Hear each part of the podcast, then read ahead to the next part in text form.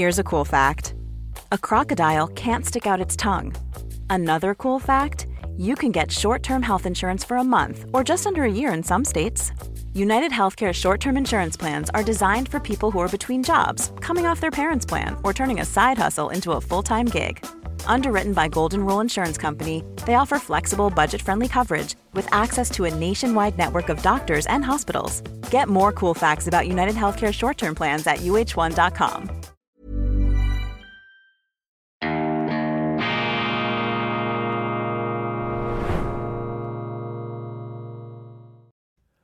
Grüezi miteinander, ganz herzlich willkommen und einen wunderschönen guten Morgen, meine sehr verehrten Damen und Herren, liebe Freunde. Ich begrüße Sie zur schweizerischen Ausgabe von Weltwoche Daily, die andere Sicht. Unabhängig, kritisch, gut gelaunt am Donnerstag, dem vierzehnten Dezember zweitausenddreiundzwanzig. Heute mit der neuen gedruckten Weltwoche, brandaktuell. Wir haben alles, was es zu wissen gibt über die Bundesratswahlen. Doch zuerst möchte ich hervorheben den wundervollen Essay unseres Kollegen Chris von Rohr, der Renaissance-Mensch des Rock'n'Roll, nicht nur ein begnadeter Musiker, ein Komponist, ein Produzent, ein auch Verkaufsgenie seiner Werke. Nein, er ist auch ein ganz ausgezeichneter Autor, Ihnen natürlich wohl vertraut mit seiner monatlichen Kolumne über die Alben für die Ewigkeit, mit diesen Meilensteinen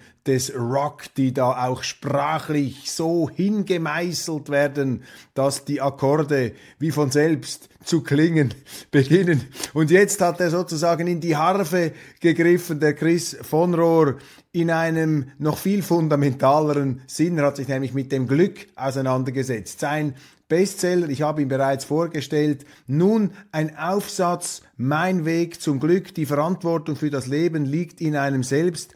Lasst uns gemeinsam die Sterne entdecken. Das sind Texte für die Ewigkeit, das sind Texte fürs Herz. Ganz herzlichen Dank an Chris von Rohr. Ja, und das ist das Cover unserer neuen Ausgabe von heute Morgen. Alles drin von gestern. Beat Jans kann's. Wir dürfen uns auf den Basler Linksausleger im Bundesrat freuen. Hubert Moser mit seiner Würdigung dieses Bundesratswahlkampfs. Ich werde dann gleich noch darauf zurückkommen. Klimawende von Dubai. Triumph der Ingenieure und Pragmatiker am UNO-Gipfel. Friedbert Pflüger, der frühere deutsche Politiker und heute engagiert auch als Organisator von Konferenzen im Industrie-, im Energie- und auch im Klimabereich. Er war in Dubai. Er berichtet für uns aus bürgerlicher Sicht über das Klimageschehen im Nahen Osten. Und interessant ist einfach, dass jetzt eben das passiert, was ich mir im Grunde immer gewünscht habe, dass man die grüne Thematik, die Umweltschutzthematik von den Grünen löst, und zwar vom grünen Ideologismus, dass man eben das Umweltbewusstsein bzw. die sogenannte Nachhaltigkeit, ich kann diesen Begriff kaum mehr hören, weil er dermaßen strapaziert ist, aber die Nachhaltigkeit jetzt im richtigen Sinne verstanden, das ist eben auch eine zutiefst marktwirtschaftliche Aufgabe. Und was mir nicht behagt, ist diese Konfrontationsstellung, die wir in den letzten Jahren immer beobachten konnten zwischen der Politik und der Wirtschaft, vor allem eben zwischen diesen ideologisch übersteuerten Greta-Grünen, die dahergelaufen sind, auch die Klimakleber, all diese Leute, die dann sagen, die Wirtschaft ist so schlimm, wir müssen im Grunde die Wirtschaft abschaffen, um das Klima zu retten, den Wohlstand versenken, um den Planeten zu heilen. Das sind eben diese überschießenden Konzepte, und leider sind viel zu lange unsere Medien, auch diese Klimakonferenzen, im Banne solcher Irrlehren gestanden. Friedbert Pflüger über die Klimawende von Dubai. Männer wie ich werden noch gebraucht. Ralf Gladiator Möller über das Glück des Lebens im Gespräch mit Benjamin Bögli in Los Angeles. Ralf Möller Hagen aus dem berühmten Gladiator-Film, der Mitstreiter von Russell Crowe. Unsterblich und auch ein wirklich ganz netter Kerl, der Ralf Möller. Ich hatte auch schon das äh, Privileg, die Freude, ihn mal kennenzulernen in Berlin. Ganz spontan, überhaupt nicht abgehoben. Sehr, sehr freundlich. Und er erzählt unserem Kollegen Benjamin Bögli aus seinem Leben in L A, aber auch er gibt Tipps, wie man im Alter über sechzig top fit bleiben kann. Stopft den Rechten das Maul, Zitat, stopft den Rechten das Maul, neue Töne beim Schweizer Radio. Seien Sie gespannt auf diese Recherche. Schicksal unserer Banken, Kurt Schildknechts grosser Essay über das Finanzsystem, der frühere Chefökonom der Nationalbank mit einer Standortbestimmung. Wir haben auch eine Beilage, diesmal drin, die Magie des Geldes von Florian Schwab, Finanzwirtschaft, und ich widme mich in meinem Editorial nicht den Bundesratswahlen, darüber schreiben andere, sondern ich beschäftige mich mit der U B S im Steigflug und auch mit meinem Unbehagen, das ich verspürt habe. Ich habe hier schon mal darüber gesprochen, das Unbehagen, das ich gespürt habe, als ich dieses Interview gelesen habe mit dem Vermögensverwaltungschef Iqbal Khan, der ein genialer Banker ist, das ist unbestritten, aber für mich in seiner Wachstumseuphorie auch etwas unheimlich. Da muss man aufpassen, dass man nicht in die falschen Geländekammern hineinrutscht. Bundesratswahl, sie war im besten Sinne und voller Anerkennung, sage ich das, stinknormal. Typisch Schweiz, eben kein Ausnahmezustand, kein Erdbeben, kein Schweizbeben und insofern eine Blamage für die Journalisten, die diese Wahlen als Rorschach-Tests ihrer Geme- ihre Geheim- und Gemeinpläne ähm, ver- verwendet, benutzt haben. Was ist da nicht alles geraspelt und interpretiert ähm, worden? Diese Szenarien, diese vatikanisch anmutenden Intrigengespinste, nichts davon hat stattgefunden. Das Einzige, was in dem Sinn sehr speziell war, bei der Wahl von Beat Jans war die ähm, Weigerung des Sprengkandidaten Daniel Josic, Ständerat der Sozialdemokratischen Partei im Kanton Zürich, ähm, seine Weigerung, die Nichtannahme einer Wahl zu erklären. Josic ist in mehreren Wahlgängen mit sehr guten Stimmzahlen da gefördert worden, aber er hat es nicht übers Herz gebracht, den Aufforderungen seiner Parteikollegen Folge zu leisten, eine Nichtannahme der Wahl zu erklären. Er ist also sozusagen auf Konfrontationskurs gegangen zu seiner S P. Und ich habe mich gefragt, ob eigentlich Daniel Josic noch Mitglied der Sozialdemokratischen Partei ist oder ob er sich innerlich und äußerlich und statutarisch davon schon entfernt hat. Und ähm, wenn man sich dieses Schauspiel, auch das Minenspiel, etwas genauer angeschaut hat, dann braucht es nicht viel Vorstellungskraft, um die Entfremdung, die da vielleicht wechselseitig gespürt wird, sich vor Augen zu führen. Die S P hat ja Josic, wie es in den Medien hieß, gedemütigt durch die Nichtnominierung. Aber Josic muss sich natürlich auch die Frage stellen, warum haben mir die Genossen eine solche Abfuhr erteilt? Schlecht abgeschnitten hat Jon Pult. Entschuldigung übrigens, ich habe immer Jon Pult genannt. Ich bin noch beeinflusst von John Wayne, von den amerikanischen Western. Jon Pult aus dem äh, schweizerischen Osten, aus dem wunderschönen Graubünden. Jon Pult hat eher schlecht, hat eher schwach abgeschnitten.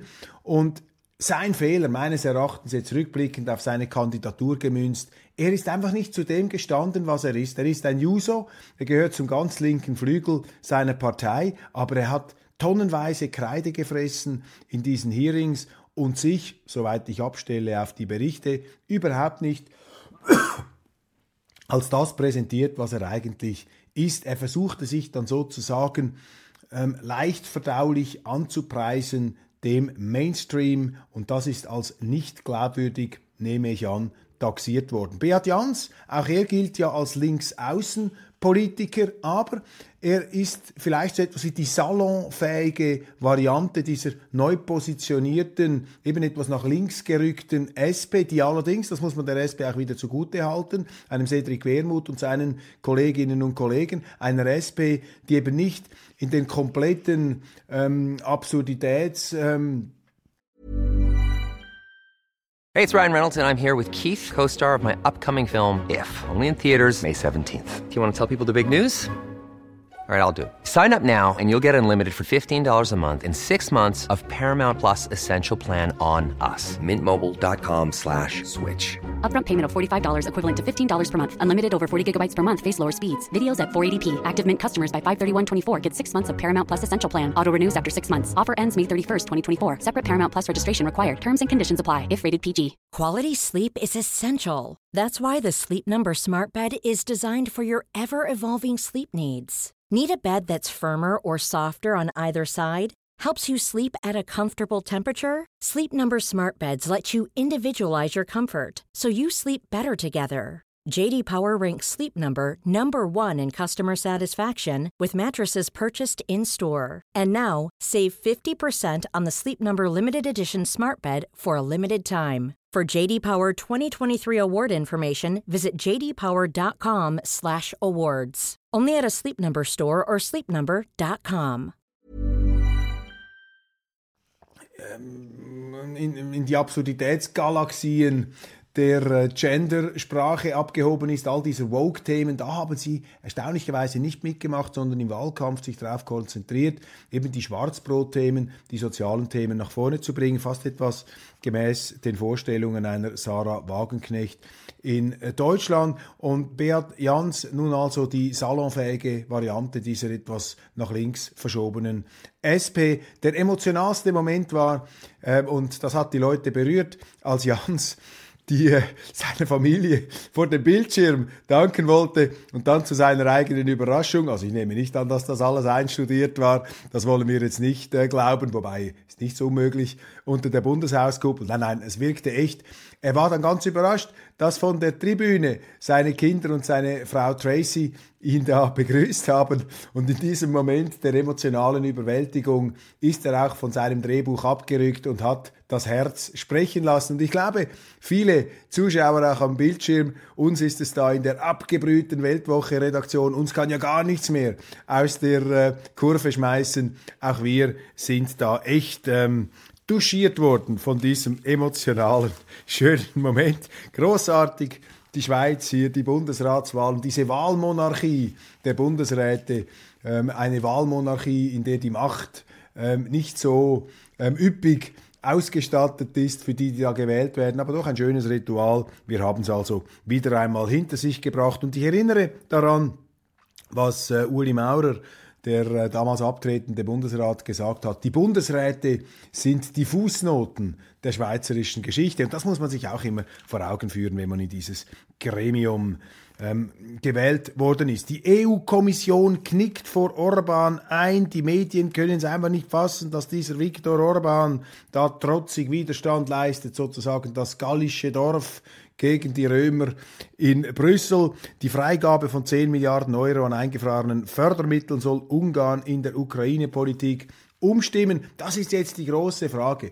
Hat Orbán gepokert, um diese Milliarden der E U, die man ihm bis jetzt verweigert hat, zurückzuholen? Und deshalb ist er bereit, dann die äh, Ukraine quasi in die E U aufzunehmen, beziehungsweise einer solchen Beitrittsdiskussion die Türen und die Tore zu öffnen. Oder aber geht es ihm ums Prinzipielle? Wird er da hart bleiben in Sachen Ukraine? Ich fände es falsch, wenn die E U diese E U Ukraine aufnehme. Das ist finanziell und ich glaube auch geopolitisch nicht zu verkraften, obwohl die Russen immer gesagt haben, auch bis zuletzt, Putin, dass er kein Problem mit einer E U-Mitgliedschaft der Ukraine hätte. Sein Problem ist die NATO-Mitgliedschaft. Das hat er immer wieder bekräftigt, aber das wollen sie bei uns nicht hören, weil man sich eben an diesem Feindbild festklammert, in dieses Feindbild sich hinein ähm, verbissen hat. Das Feindbild Putin war phasenweise sozusagen eine richtige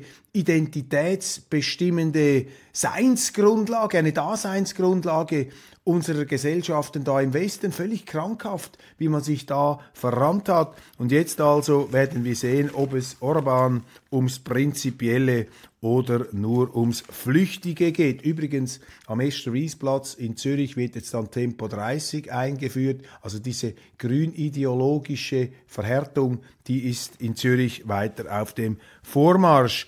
So viele Flüchtlinge wie seit neunzehnhundertfünfundvierzig nicht mehr. Wir haben das bereits angesprochen. Es finden nun im Nationalrat entsprechende Sitzungen statt, Sessionen, dieses Problem anzupacken. Und ich sage Ihnen, das ist ein Grundlagenproblem der Gegenwart. Und die Parteien, die das ignorieren, die fundieren sich einfach um den Volkswillen, die fundieren sich um die Lebenswirklichkeit der Menschen. Und das war ja meine Kritik am Ticket der S P, dass da eben das Migrationsproblem überhaupt keine Rolle spielte. Dabei wäre es gerade auch für die Linken eine sehr, sehr wichtige, eine mitentscheidende Angelegenheit. Kirschblüte und Edelweiss, Japan und die Schweiz. Im nächsten Jahr wird es hundertsechzig Jahre her sein, dass Japan und die Schweiz erstmals diplomatische Beziehungen aufgenommen haben. Japan befand sich achtzehnhundertvierundsechzig noch im Zeitalter der Samurai.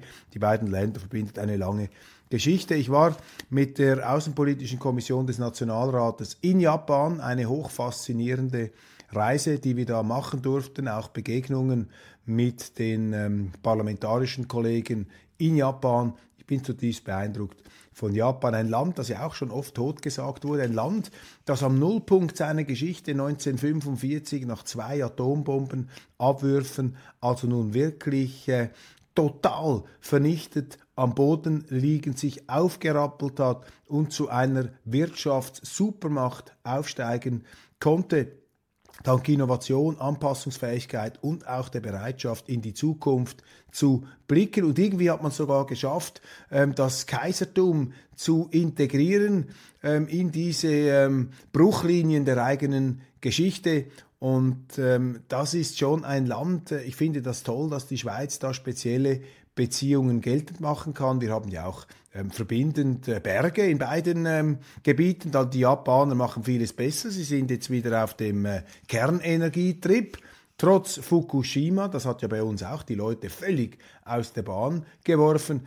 In Japan ist da die Wirklichkeitsorientierung früher zurückgekehrt. Japan ein ganz, ganz spannendes Land, und Japan auch ähm, vor dreißig Jahren damals in den Medien im Verdacht, sozusagen das Kommando im Westen zu übernehmen, alle in den Schatten zu stellen. Ähnlich etwas wie heute gegenüber China hat man äh, diese Japaner absolut überhöht und auch zum Feindbild gemacht. Es sind Hollywood-Filme entstanden. Das allerdings hat sich nun ähm, in dem Sinn erledigt. Und Japan, ich glaube, Japan wird etwas zu schlecht wahrgenommen bzw. zu schlecht dargestellt, auch die Wirtschaft. Ich glaube, die Japaner machen eben vieles noch sehr, sehr viel besser, als wir meinen. Und deshalb äh, ist es äh, vielleicht auch ein Auftrag, im nächsten Jahr etwas mehr über Japan zu berichten. In der Weltwoche Polen mit neuer Regierung, ein Land, das Hoffnung macht. Ich habe gestern in der internationalen Ausgabe darüber gesprochen. Ist schon interessant. Auf der vorangehenden polnischen Regierung haben die Medien nur herumgehackt, und kaum ist jetzt ein E U-freundlicher Politiker da am Ruder, dann können sie sich gar nicht mehr zurückhalten, was den Jubel angeht. Und darin erkennen sie einfach die grundsätzliche Orientierung unserer Medien, unserer Journalisten.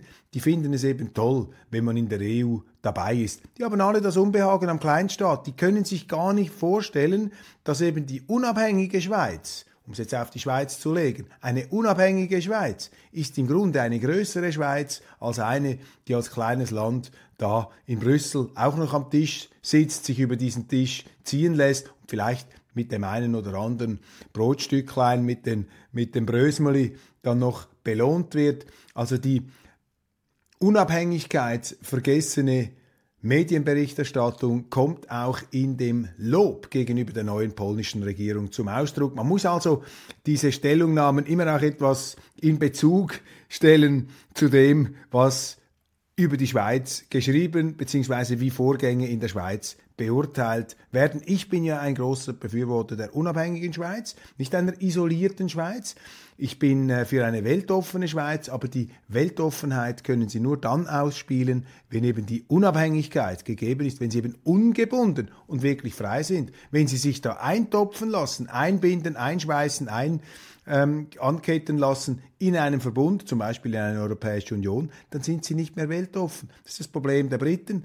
Die konnten gar keine eigenen Handelsverträge machen, weil sie in der E U waren. Sie waren sozusagen E U-offen, aber nicht mehr weltoffen. Und das darf der Schweiz nicht passieren. Ich wünsche Ihnen einen wunderschönen guten Tag. Ich danke Ihnen sehr, sehr herzlich für die Aufmerksamkeit und freue mich, wenn wir uns morgen Freitag dann wieder sehen bei Weltwoche Daily, die andere Sicht.